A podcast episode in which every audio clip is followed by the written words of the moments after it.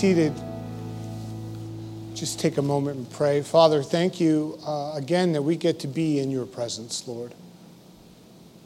Father, as we're spending this time right now, Lord, wash away our worries, wash away our burdens, and cleanse us with your presence, Lord.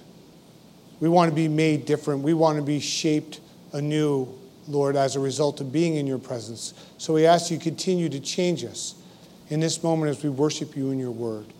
And we ask this in Jesus' name. Amen. Again, it's really great to preach to real people and uh, to have you here. And I'm just uh, so excited to slowly begin to open the church and begin to move forward. And even having tonight, which is new for us, um, a time of gathering. Mark's, uh, Matthew's gospel is this continuum right now in chapter 10. And Jesus is really teaching his disciples about the mission of the church and what, what's going to happen next, what, what to prepare for. And there's much more that Jesus wants them to understand in being his disciple. There's, there's more that he wants to unfold for them. Jesus has been preparing his disciples for what's next. And this is part of that what's next moment of, of what's to come as his disciple. What's the mission going to look like for them as disciples of Christ?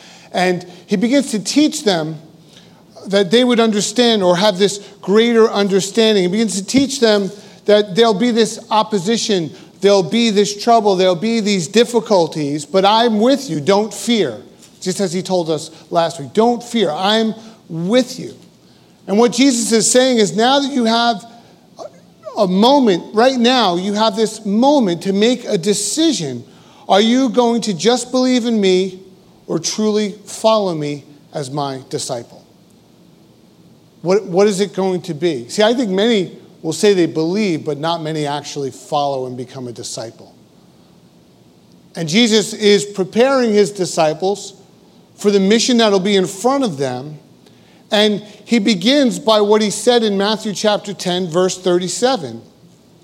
He who loves father or mother more than me is not worthy of me, and he who loves son or daughter more than me is not worthy of me. See, one of the highest duties in all of Judaism was to love your family, especially your parents, especially understanding that. Every faithful Jew would understand that only God Himself would demand us to a higher call, a higher love. Only God Himself would ask that because, because every Jew would understand the call to family or the call, especially to their parents. And Jesus calls us to a higher love in a relationship with Him. And that's what He's doing with His disciples. He's calling them to this higher love. And to love the Lord first we have to be willing to put all other relationships on the line and to understand this is a higher and a greater love. That I'm willing to put all other relationships on the line in this moment as a result of who He is, if I'm going to be His disciple. Not I'm just going to believe, but I'm going to be His disciple. I'm going to follow after Him. For some of us, we say, oh, great, I get to put some relationships on the line. I couldn't wait. For others, it's, oh, I'm not sure how I'm going to be able to do that, and I don't understand how to move forward. See, by loving the Lord first, it aligns all other relationships, and that's what he's telling them. That if you get this right, the rest will follow in relationships. That, that you can't have a marriage and a covenant if you're not loving God first, because you're going to try to love at the best of your ability and fail. But if you are loving Him first, it'll teach you how to love in a marriage. If you're raising children and you're trying to love those children and you're putting them first and not God first, He's saying, You got to learn about that love with me first, and then I'll teach you how to love them. And when that love gets out of line, we become off tilt. We become separated from that understanding of the call he has upon our lives. And he's telling his disciples to be prepared for this higher love. And by loving the Lord first, it will align all these other things. In Matthew 10 38, it says, And he who does not take his cross and follow after me is not worthy of me. And the first thing we will have to do as a disciple of Christ is take up our cross by denying ourselves. That's that first moment. When, when we make a decision that we're going to now follow after Christ and become his disciple, every one of us has to take a moment and we have to deny ourselves. That there's this shift or this turn that begins in our life. And he begins to use this, this understanding of the cross to them before he even went to the cross. But the crucifixion wasn't a new thing, it was something that they were aware of. And, and, he, and he makes this statement to them. And we have to realize that the first thing that we would have to do is to deny ourselves. And to deny ourselves means this it's to turn away from our idol worship of oneself. What it means is that I can't be selfish anymore, that I can't put me first anymore, that there's something greater now, and, and that I have to deny myself of, of, of putting myself first, but I have to trust in Him first, just as I would love Him first above all things, that I can't uh, do this if I'm putting myself first. See, if we don't deny ourselves, we're in denial that we need a Savior. That if I can't, then there's no re- I don't need a Lord in my life if I am running my own life. The problem from all of us is we've run our own lives and we've run them into the ground. And that we've come to a place where we realize that we need someone to save us from ourselves. And that would be Him. That would be Jesus. And, and he says that there's this denying of ourselves that's going to take place. And the mark of a true disciple is a willingness to take up your cross. That's the mark. That's the difference of saying, I believe and I'm a disciple. And there, there are those that we know around us that we've encountered, and you, you see in them they were a person who was willing to take up a cross and follow Christ. And the way they would do that was by this denying of ourselves. When we think of the cross, we've got to think of three things. First, the cross is a place of sacrifice. Jesus' life for our sins. Second, it's a place of atonement. Jesus' work on the cross, our freedom from the penalty and power of sin. Third, a place of redemption. Jesus' glory and our forgiveness and restored in a relationship with God. So when we think about taking up that cross, what that cross means, a place of atonement, that it, we come to sacrifice atonement and redemption, that, that what that means for what he's done for us, and that we meet him there in that moment, that we're willing to take that up. And he's telling his disciples, this is what is the next thing that you're going to have to understand. But by loving Him first, the rest will come together and that you'll understand that. And if we understand the cross, then we understand why we must deny ourselves, why He's calling His disciples and He calls us to take up that cross and what that looks like. Jesus gives His disciples a, a directive, it's not a suggestion, it's not a, well, if you feel like it, you can do it. What he's saying is that this is what it's going to take to, to understand, to follow after me, you're, you're going to have to take up that cross and understand what the cross means and understand that there's this denial of oneself that's going to take place so that we can do that. And to follow him means that we're willing to obey him. So I'm willing to deny myself. And I can remember in that moment when I've tried to do everything. And see, when I say myself, that's my power, my strength, my will, my finance, finances, mine, mine, mine, mine, mine. And there was a point in my life where my, my mind didn't work anymore. And I was searching for something more. And that more was who he was. And there was a willingness to say that I don't have to have control of all these things, but I can let go of that control and trust that He can. And then if I'm going to do that, that I'm going to follow Him, that I'm going to obey Him. And I think we look at the word obey and we look at that as a, as a word that we really, really wrestle with. Why? Because the call to obey means that there's a surrendering. To obey him simply is to follow the command of one who's in authority over you. That's, that's if you have a job and in your job there's a boss above you where you work and they tell you to do something, you have to obey what they asked you to do. You could not obey and disobey, which is rebellion. You could say, No, I'm not going to do it. And most likely you could be out of a job because they have the authority over you. Well, Christ having that authority that we're, we're surrendering ourselves and that, that we're willing to allow Him to begin to lead the life that He's called us to have. In John 14, 15, it says, If you love me, what? You'll keep my commandments. And what He's saying is, if you love me, you'll obey me. You'll follow after these things, that you'll understand that. Now, I want you to understand something. That word obey, the Hebrew word for obey is actually Shema. And we translate that word in English to hear. But it means so much more. The Shema, in regarding uh, to the Jews, was the most important prayer in Judaism. It was the most important prayer that they would pray twice, once in the morning, once at night. They would write down um, uh, the, the, the, summary of the law and they would wear it on their foreheads in a phylactery uh, to remind them of those, those prayers, of how important this was. And, and, and in this, this, this word to obey that they would understand. And we translate that word into hear, but it really has a greater meaning. The Shema has a greater meaning of what it means to obey. It reminds them that there's this key principle of their faith that there is only one God and him will I serve, that there's only one. And if you remember in Mark's gospel, the Pharisees asked Jesus, which is the greatest of these commandments? The Pharisees say, which one's the greatest? Now, this should sound familiar because we read it every time we gather for worship on the weekend. When we come together, the deacon gets up and he reads the summary of the law, he reads the Shema. And that is a reminder to us that, that what Jesus responded to the Pharisees with these two things, and it's in Mark 12, 29 through 31. And it says this Jesus answers the Pharisees. When they ask him, What's the greatest in these commandments? He answers. He says, The first commandment is this Hear, O Israel, the Lord our God, the Lord is one. You shall love the Lord your God with all your heart, with all your soul, with all your mind, with all your strength.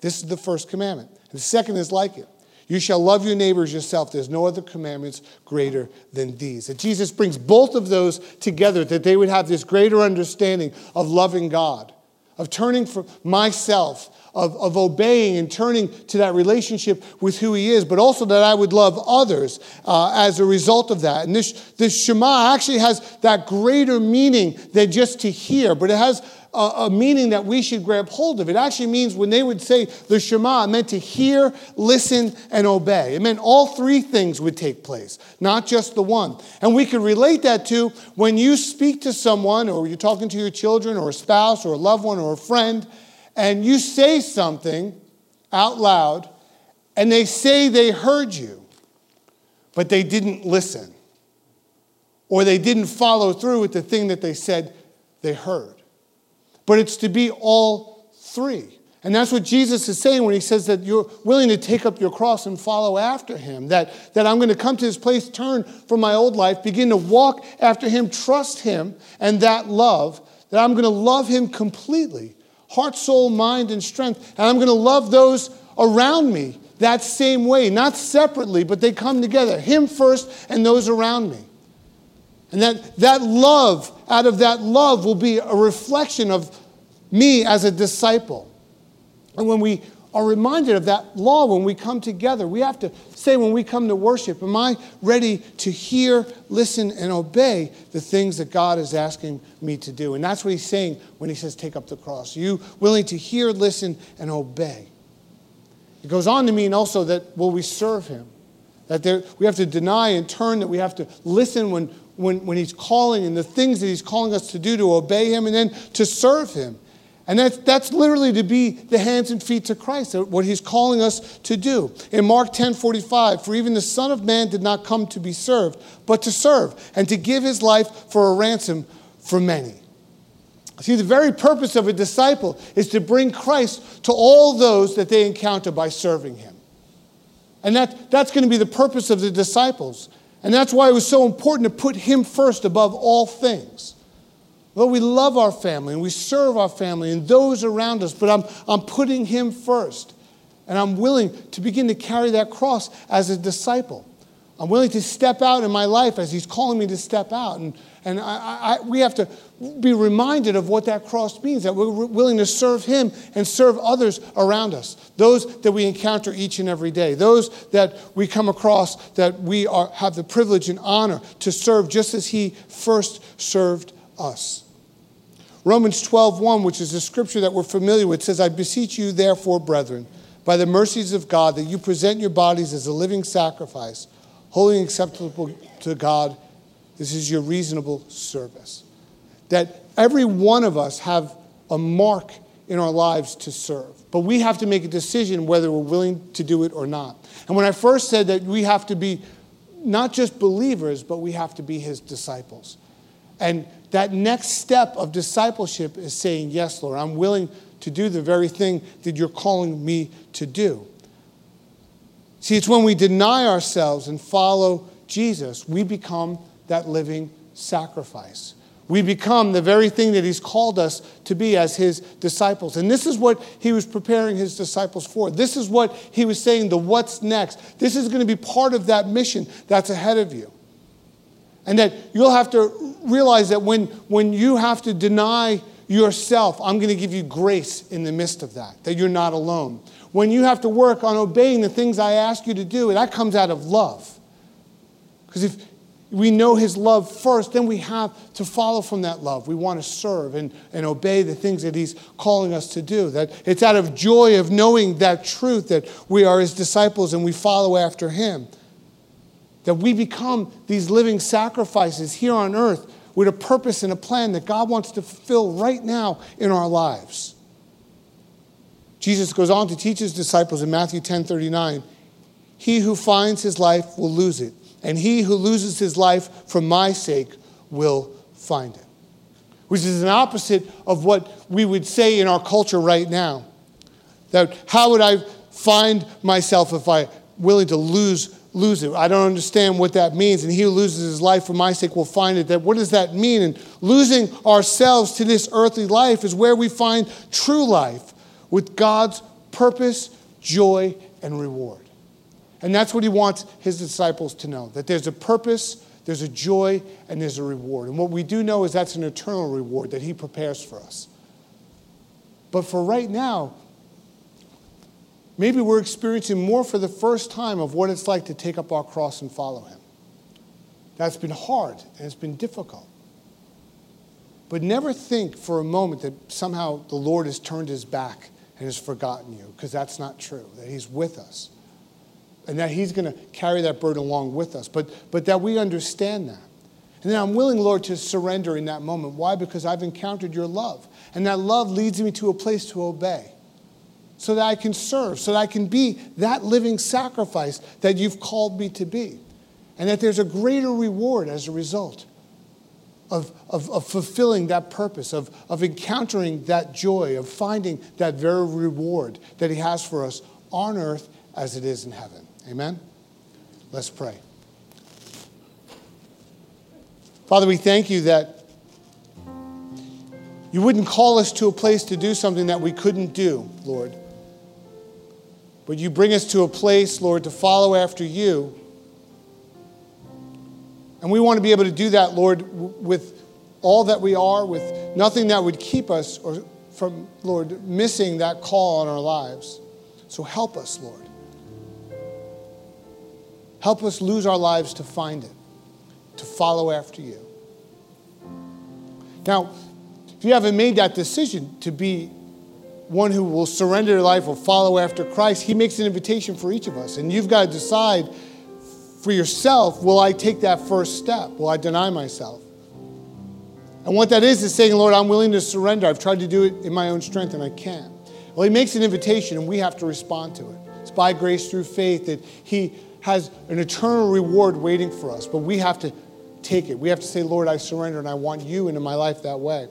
So if you've never asked Him into your life that way, I want you to pray a prayer with me. Just repeat this after me. If you want to know Him in that way, begin to follow Him, to be that disciple He's calling you to be. Pray with me. Just say this Lord Jesus, I need you. I thank you for dying on the cross for my sins. I open the door of my heart and I ask you to come in, take control of my life, and make me the person that you want me to be. In Jesus' name.